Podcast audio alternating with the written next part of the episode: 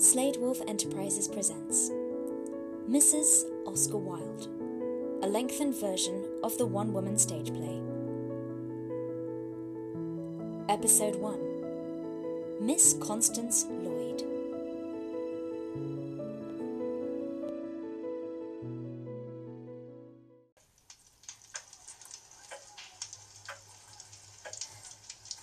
Dear Otho, Miss Constance Lloyd presents her compliments to Mr. Otho Lloyd and begs to inform him that he has a sister, still living.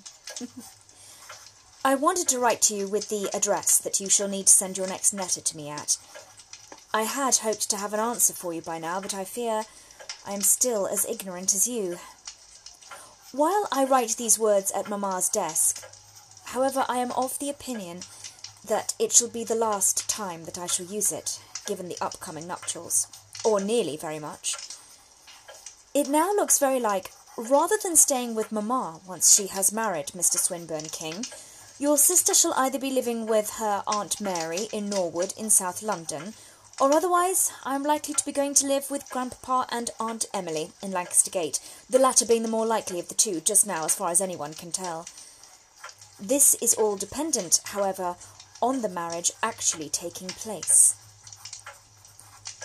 You see, everything nearly came to a smash quite recently between Mamma and Mr. S.K., with Mamma even declaring at one moment that if things continue in this fashion, then there shall be no wedding at all. So, there was no good in my writing till I knew how it was all going to end. I think it is all right. But I do think Mamma should have more trust in a man she's going to marry. Mr. S.K. is charming, really, and devoted to Mamma, if only she would see it. Date now set for the 19th of October, and I don't doubt Mamma shall want me out of the way before they return from their honeymoon. One way or another, it seems my time in this house is coming to an end. Ah well. At least if I go, then all of my ugly dresses of which you complain so much will be far easier to take than if everything I wore had a bodice with hoops and cages. To answer your question before it is put to me, I fear my taste for the pre-Raphaelite form of dress, or to which it is now better referred, the aesthetic style of dress, has in no way waned.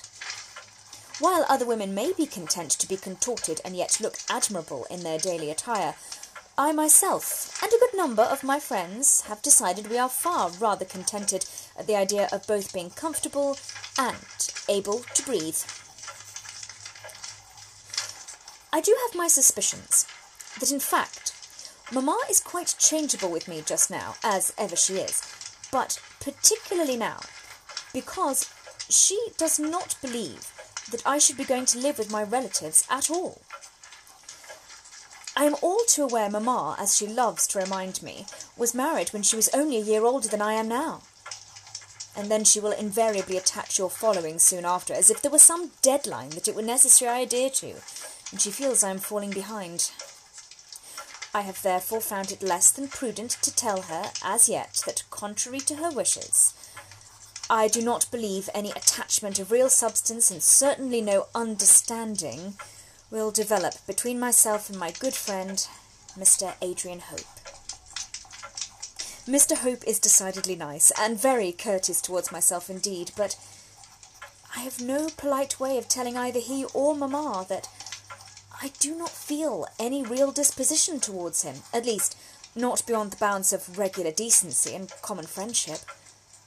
Believe me, with the idea that such a turn of events might liberate me from my mother's guardianship early, I was all but enamoured of the idea at one moment. Yet then, we came to spending a little more time with one another, and while I do appreciate his friendship and his company very much, I fear there is nothing else there. I do believe that he holds a modicum of affection for me, but for my part, he does tower over one somewhat, and his ears are slightly larger than is really necessary. If I were to attempt to encapsulate my feelings for him, it would be to say this. I could very happily spend an entire day solely in his company. Yet, I could also spend an entire day, essentially, without him. While I am fond of him, I find him decidedly ordinary. I do not think such feelings indicate a great burgeoning romance in our near future, and I am sadly of the opinion he is not the man for me. I want to know if you got your ten pounds from Grandpapa, and if they have told you of the money arrangements. Grandpapa is going to make you quite independent of Mamma, and should I go and live with them, he is going to give me an allowance. Of how much, I know not yet. He will not give Mamma a farthing at which she is rabid. Would God I were independent too. I would far rather work for my daily bread than have my mother make a compliment of me by keeping me in food and lodging. She says it is Grandpapa's duty to keep the children of his only son, and she says that his keeping you is no compliment, as if he did. She is no longer bound to keep you, and you would have to leave Oxford and take a clerkship. A nice lookout for the son of Horace Lloyd, and for me, with abilities like yours too. I did receive your last letter from Oxford, as it happens. It was nice to read. A little rushed, perhaps, but then you must have much to be getting on with there, I don't doubt. I have been hearing that some fellows have a gay old jaunt when they go away to university, but I have assured all who will listen you will apply yourself, and your grand old time shall be poring over books. All the same, I do wish the next time you write you dedicate a little less time to discussing the friends you have made, whom I now consider to know better than if I'd met them in person, and tell me a little more of your studies on the whole. I wish to know more of what it is to be a continuing student. I have heard such enviable stories. As you may suspect, terrible as I am at hiding it, though proud of you beyond measure, my vanity has prompted in me not a little amount of jealousy, to which I readily admit. You see, it is my own hope, my own sincere wish, that one day young women such as myself shall also be able to elevate themselves in their education, will be able to walk the same halls that you now do, and class themselves as close to equal in their knowledge, if nothing else. You may ask what the good of that might be, as nothing should be done with it. I say that is not necessarily the point, especially as there are occasions of students reading at university, and then their lives are simply unreflective of their chosen subjects, or even that they attended university at all. I went to see Mr. Morgan yesterday. He said that I was very weak indeed, with scarcely any pulse that he could find. He asked me how long I had been this way, and I answered honestly that I had better days and worse days here and there, Hence I had come, but I had been like it as long as I could remember. He has given me tonic pills, and on the strict instruction, I must be regular about it, ordered me to lie down and sleep every day after lunch, all of which Mamma pooh-poohed, and declared it was only indigestion. She asked me if it was her cruel treatment of me that made me weak. In one of your previous letters, your allusion to things past, particularly the behaviour of Mamma towards your sister. What can truly be said of it? Who could have thought how she would turn after father died? We neither of us were to know. I do not think even Mamma could have predicted, and perhaps she does not see it still, which is why it continues. It is a little better than once it was, though I put that down as much to my preference at avoiding her, as much as I am able, without appearing too discourteous as it might be, conceivably, to any change in mamma's disposition. I have not seen evidence of any. I tell myself that the things said, the coldness, the cruelty, the threat of fire irons and having one's head crushed against the wall, these are things that are soon to feel long in the past, and should not be burdens upon your good person for your inability to prevent them. Therefore, I beg we write no more of it. That which cannot be changed must be accepted. Apropos of the Honourable Lady about to be married, it is necessary we give her a present, and that present must be costly. It would seem that recently she has fixed her affections on a plain gold bracelet. I find the smallest to be seven pounds seven and six. Mamma, however, does not let a little thing such as where her children might find the funds for such an extravagant present concern her, even with one child barely having started their university and the other unmarried and still at home. Oh, me. When shall I marry me? You say I shall have a chance of marrying. I see none. I have no beauty, no conversation, no small talk, even to make me admired or liked. Would that I were like anything of my friends, and able to speak in front of others with ease and charm and wit and grace, but I. I do not know how they manage it. It is more likely I should run at the hissing of a goose than I should ever find myself able to say boo to it. I do think I am the greatest donkey that ever lived. I am so afraid of people. I shall be an old maid. I am doomed to it. And you shall see your sister walking about with six cats and half a dozen dogs. Well, this is all my news for now. I hope you truly do not worry too much, as everything is all in hand here, and what shall happen to me is what shall happen to me. And I shall get you that address to write to next, as soon as I am aware of what it might be. Yours, as ever, Constance Mary Lloyd. Postscript. I did so laugh at the story you related of your Oxford friend going to Greece arriving back to Oxford a fortnight later than he originally intended, and so almost being sent down by the authorities. But, as to his name, a sudden thought occurred to me as I reread it. Would he happen to belong to the same family of Merrion Square in Dublin? For if that was so, then there is a likelihood Grandpapa will know his people, or possibly socially at least. And I am quite sure I have heard the name Oscar Wilde before somewhere.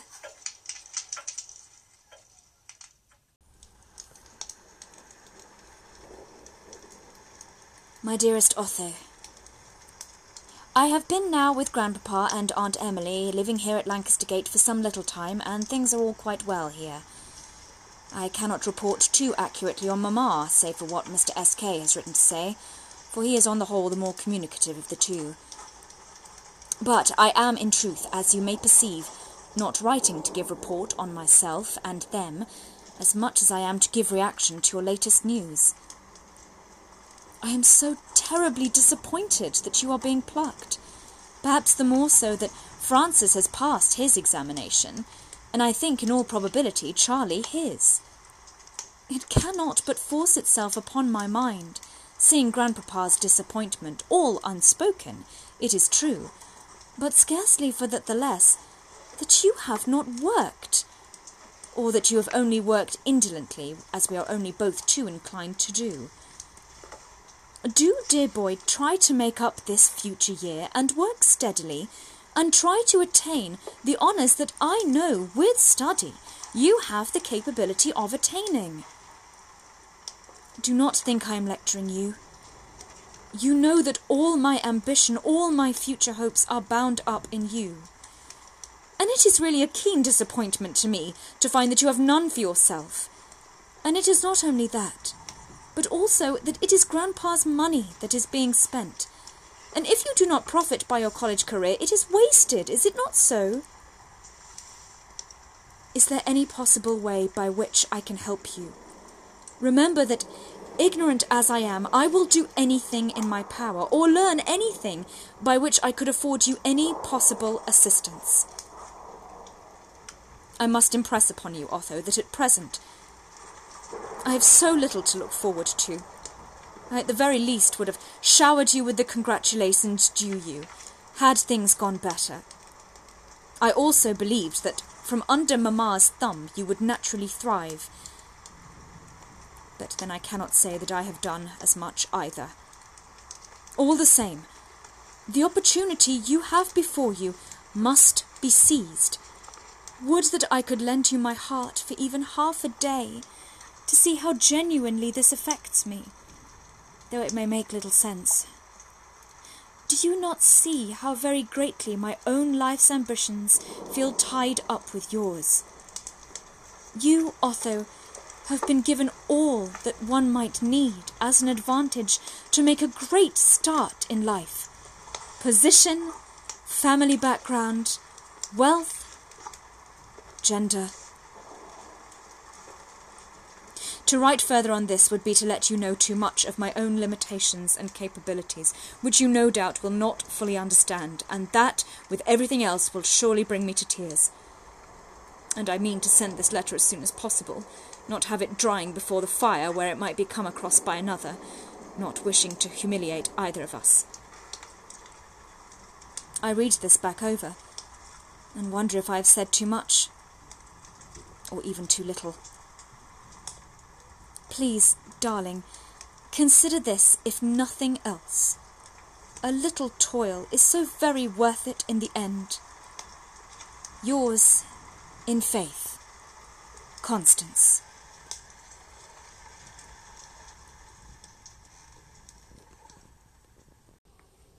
My dearest Otho, I have been so horribly terrified and frightened that I cannot get over it. I write to you somewhat newly returned from Holland to England, and of course our holiday. I will save regaling you on that time for later, but just now, while no one else is about to look over my shoulder, I must unburden myself of what happened before we had even left the country, hopefully leaving memories of this decided awkwardness at best, and familial catastrophe at worst, far behind all of us. Not long after we had arrived at the coast, ready to board the ship the following day, we were joined, quite unexpectedly, by Uncle Charlie and Cousin Stanhope. A pleasant afternoon and early evening was passed among the five of us, and I do so delight in hearing them all speak.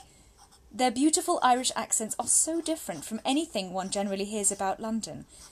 And it is good, considering Mamma has very little to do with the Lloyds these days, to see her side of the family so courteous with everyone else.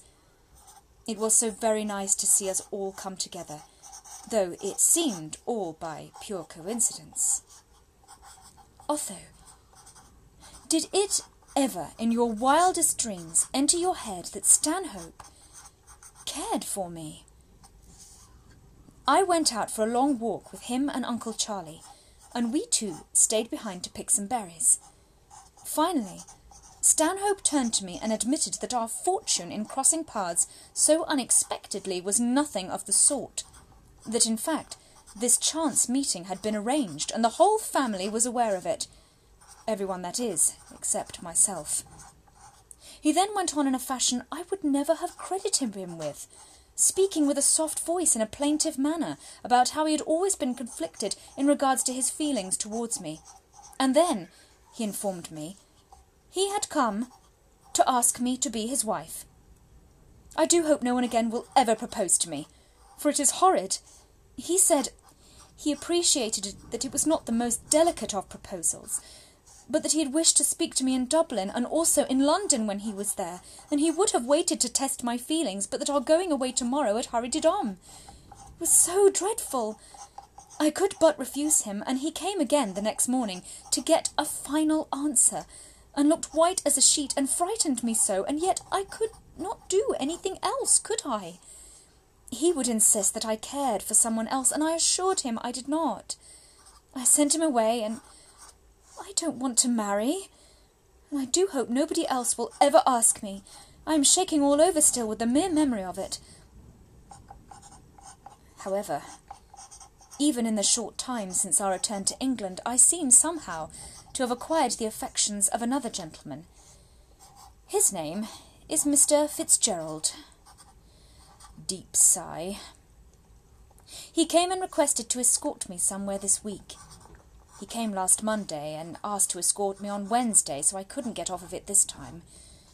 It ended finally in his arranging to come to Devonshire Terrace tomorrow and take Mamma, Aunt Ella, Mr. S.K.'s daughter Tizzy, and myself to the fancy fair at the Albert Hall.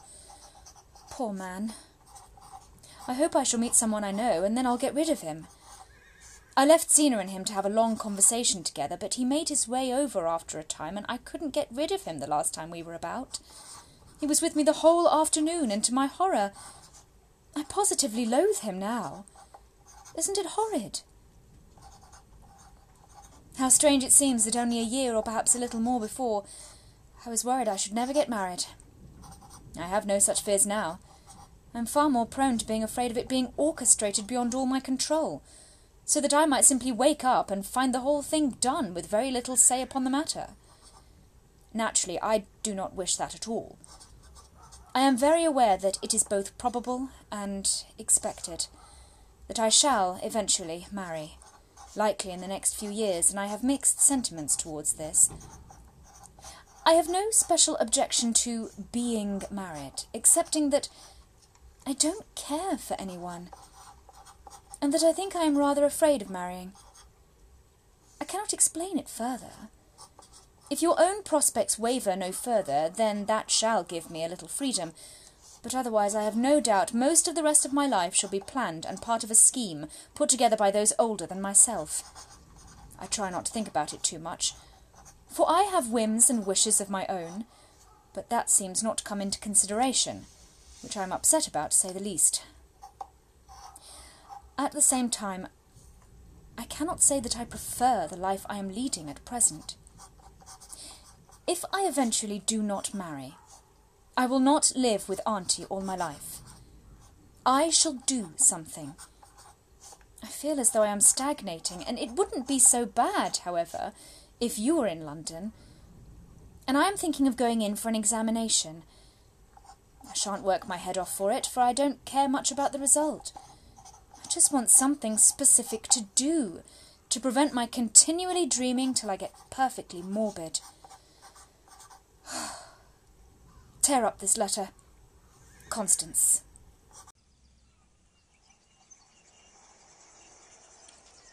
Dear Otho, If I could write with abandon, and without fear of my letters being read, I would doubtless tell you more than I shall write here. For example, if I weren't fearful that a certain aunt, let us say, might ask me innumerable questions of him, I might tell you the name of the gentleman who has been sending me presents of late. If the name were known, however, two things would become of the poor man. He would either be invited to dine, which is merely a cover for an intimate cross-examination but with added tea, butter, and bread rolls, or for at least a week I should be under unofficiated house arrest, during which time every terrible marriage that has ever taken place in Christendom or living memory will be detailed to me. Therefore, I shall say an anonymous person has given me a book of poetry. I am too closely watched at present to be able to say whether this was a friendly gift, or if I intend to return the favour. Or, perhaps, the gift. It is odd being watched by a flock of hawks whom appear as one's family, ready to fly out of the sky and scoop up prey. Their prey of choice is young, negotiable, eligible, preferable, wealthy, naturally, gentleman, obligatory, of good reputation and family background. Documentary proof required. Certain qualities, such as good looks, good humour, and an at least modest intellect, are deemed as bows upon a dress. How nice it might be to have bows upon one's dress, but they are not necessary and must not be quibbled over and it is become increasingly imperative I simply get a dress and hang the bows. They present me with fine dresses, but I am getting to see the flaws in the needlework sharper every time. They are invariably good men who would no doubt make a fine match on the whole, but whom I tolerate when they are in attendance and do not miss when they are absent. It is a pain that it seems my sex must bear especially as you also are proving just as difficult to marry off, and all eyes are on me as the more suppliant of the two of us. Isn't it despicable? I wonder what my own reputation is beyond Lancaster Gate. I have been making some charming friends recently. It is so rewarding when one is in company with others who are also artistic in temperament. I have felt able to acquaint myself with such friends since I left Mamma's house, though I am still cautious about certain people's judgments. Grandpapa was in the city quite recently, at the same time that Auntie was at Windsor, and so I took advantage of their absence and rushed off in a hansom to the Grosvenor and lunched there with my friend Mr. Richard Belt. He is the man who made the monument to Lord Byron, the one with the libel case over the same. Don't believe a word of it. Now, Mr. Belt is a fascinating man. Not what one would call conventional, but very artistic. Never says or does anything improper, as far as I am aware, and very stimulating company and conversationalist. Yet my friend Miss Emily A. has her eye upon him, I believe. So even were anything to blossom between us, it would be short-lived. Never mind it. I am quite happy sitting in the gallery at the Grosvenor, unchaperoned. I have met a number of new friends recently, simply by lunching there. I spent a lovely hour or so with two ladies whose work is exhibiting there just now, and we all took tea in the ladies' drawing room. I find it quite good to occasionally have time solely in the company of women in public. Do not blush to read of such open friendships with no one to account for us. We do not make as much of a nuisance of ourselves as they would have you believe. Not unless it is a nuisance to speak of artistic works and recommend artists and poets to one another. Scandalous! We shall take over the government next, brother. I have not yet found which particular vein of the arts my talents, if indeed I have any, belong to, and I think I ought. You know my love for pottery and its decoration, currently thinking quite seriously about going into school for that. I mentioned this over dinner to Auntie the other day, rather to make conversation than for her opinion, but of course it was given. She has taken my artistic disposition for a different obsession, I fear, and she advised me, Be wary of being over-accomplished, Constance. While being talented and interesting can attract a man to a good wife, too much of the same can have the opposite effect, I fear. I tried earnestly to explain to her that my interest in ceramics and the arts is nothing whatsoever to do with finding a husband that it was rather for personal gratification, or the development of one's own inherent nature, which I do believe to be intricately entwined. But I fear my words made more sense to her pet marmoset. She does not understand me, and it grows increasingly evident to me that we are entirely dissimilar. I fear I cannot be moody with her, simply because she misunderstands me. She believes herself to be invested in my best interests. Will you be at the Devonshire Terrace tea party? I hope you will be. I am terrified to go alone, and have no one to talk to outside of the family that knows of my shyness. And have you heard the story behind it? My somewhat sharp ears only just let me learn myself. Grandmamma Atkinson is presently wringing her hands over that Aunt Ella is now nearing twenty-nine, and not a husband to be seen.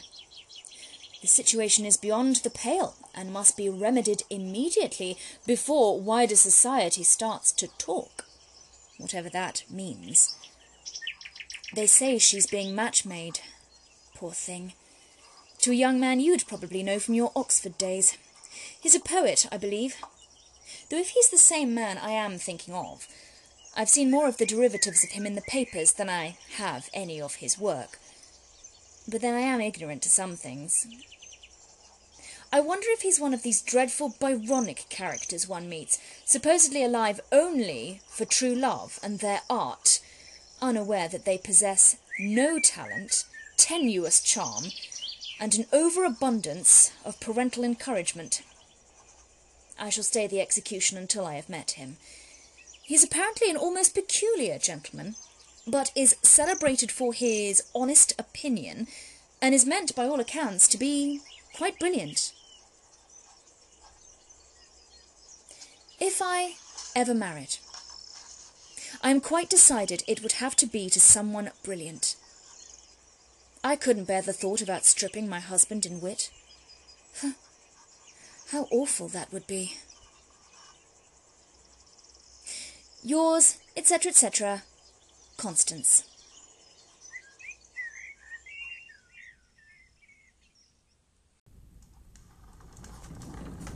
My dearest Otho, I am attempting to write and send this letter without anyone even knowing of its existence, so I'm sure I need not make it too plain that what I write of here, while all is in the balance, must be disclosed to no one. The first lesser of the two great secrets that I must confide in you is that I am not, regardless of anyone's impression, engaged to Mr. Alec Shand. I admit to you, as I have admitted to no other member of our family, that albeit briefly, I was. The whole affair is now called off, you may be able to infer. I could go into depth about it, but there is no real need, and besides, there is more than one reason. However, the reason that I am most interested in sharing with you will, no doubt, take up the majority of the rest of this letter.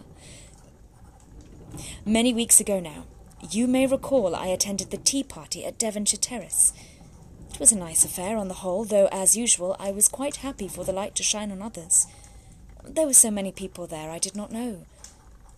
However, soon after my arrival, I found myself sitting next to a tall gentleman who, upon learning my name, expressed interest in our Irish connection.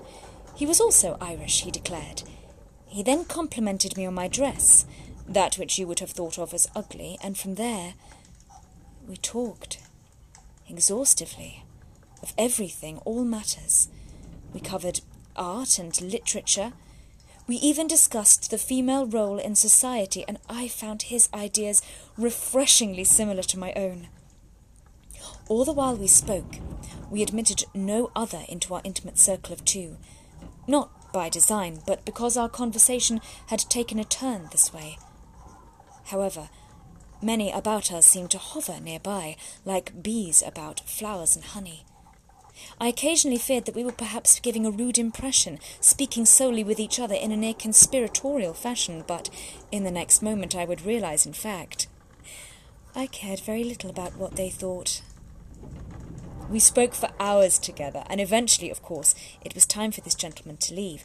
As soon as he stood, he told me he had enjoyed our conversation very much, and he expressed the hope that we should meet again soon to continue it. Trying to remain as demure as possible, I still admitted that indeed I felt very much the same. Grandmamma was sitting opposite me at this time, and as the gentleman made for the door, the whole party seemed to drain of sound, every eye upon him. No sooner had the door clicked shut at his back than Grandmamma leant slightly towards me and said, My dear, you don't know who that was, do you? I was sure the gentleman would not have failed to mention his name, but I could not recall it. I was certain that I had met him before, although he seemed oddly familiar to me. Grandmamma smiled at me, and her eyes seemed to glimmer. That was Mr. Oscar Wilde. You've heard of him, I'm sure. And inexplicably, Otho, the compliment it seemed he paid me by spending so much of his afternoon in my company alone felt so much weightier. Yet my heart was suddenly ten times lighter in my chest. I knew at once that he must be your friend from Oxford who you told me about, but I found it very difficult to join these two personages in my mind. Mr. Wilde is, after all, well, terribly well known these days. You see, he gives lectures, and he writes. He writes very well, by all accounts, and everyone says how amusing his work is, and if it is not, then it is possessing of a great depth, the like of which some writers would not even dare attempt. And heaven knows why. But he spent the entire time at Devonshire Terrace talking with me. There is more. There is more. On the 7th of June, Aunt Emily held an at home, and who do you suppose she invited?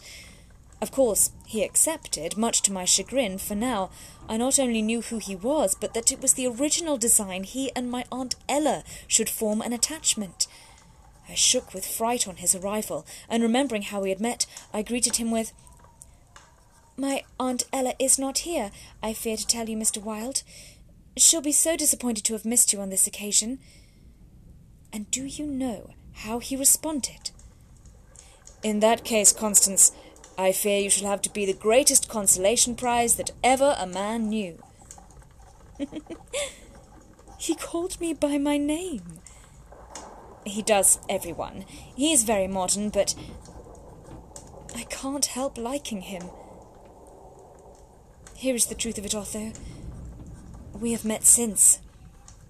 We have met many times since. We almost instantly met each other's mothers. Though Aunt Emily was quite scandalized about it, Mr. Wilde took me to the theatre to see Othello recently. Afterwards, he asked if I would be so good as to come backstage and meet a very dear friend of his. Imagine my shock when I was brought before none other than Ellen Terry herself. Grandpapa, I think, likes Oscar, but of course the others laugh at him because they don't choose to see anything but that he wears long hair and looks aesthetic. I like him awfully much. I suppose it is in very bad taste. They do not take it so seriously just at present. I have never been looked at, never mind so much attended by anyone even remotely approaching Mr. Wilde's reputation, so I am at a loss as to what to do.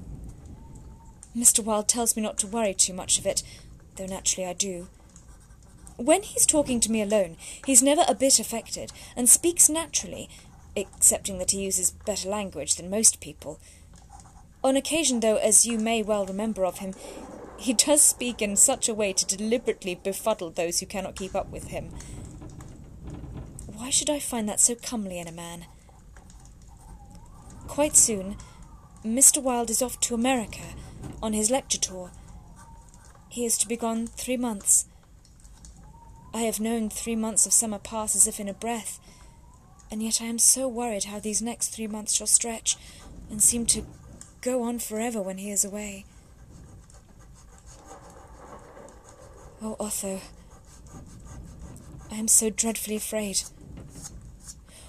What if all of Mr. Wilde's attentions towards me just now are nothing but a mere dalliance with me on his part? For you must know his reputation as well as I do, for you have known him longer, and one need only look briefly into the history of Mr. Wilde to find why they are saying what they are saying of him. That he is. that he is. Oh dear. Must the words be written? That Mr. Wilde is a veritable ladies' man. For after all, Florrie Balcombe, Violet Hunt, Lily Langtry, these ladies are so in the public eye that you can easily find five times more people who have heard of them in London than have not throughout the entire kingdom. Yet, how am I to compete with these women who have been known to be in his affections? What is it that has made him turn his attentions, his affections, towards me? I'm quite beside myself to know, as I am desperate to trust him, and yet dare not. My fortunes cannot suddenly be so good, I tell myself. Please destroy this letter, for as you know, our family is not over honourable in such matters as reading other people's letters. Yours, in faith, and considerably girlish humour, Constance. In episode 2, The Wilde Problem, all is not smooth sailing for Constance as Mr. Wilde embarks on his American lecture tour, and three months away turns into a year. Constance eagerly awaits his return, and yet there are already secrets which threaten to undermine their relationship.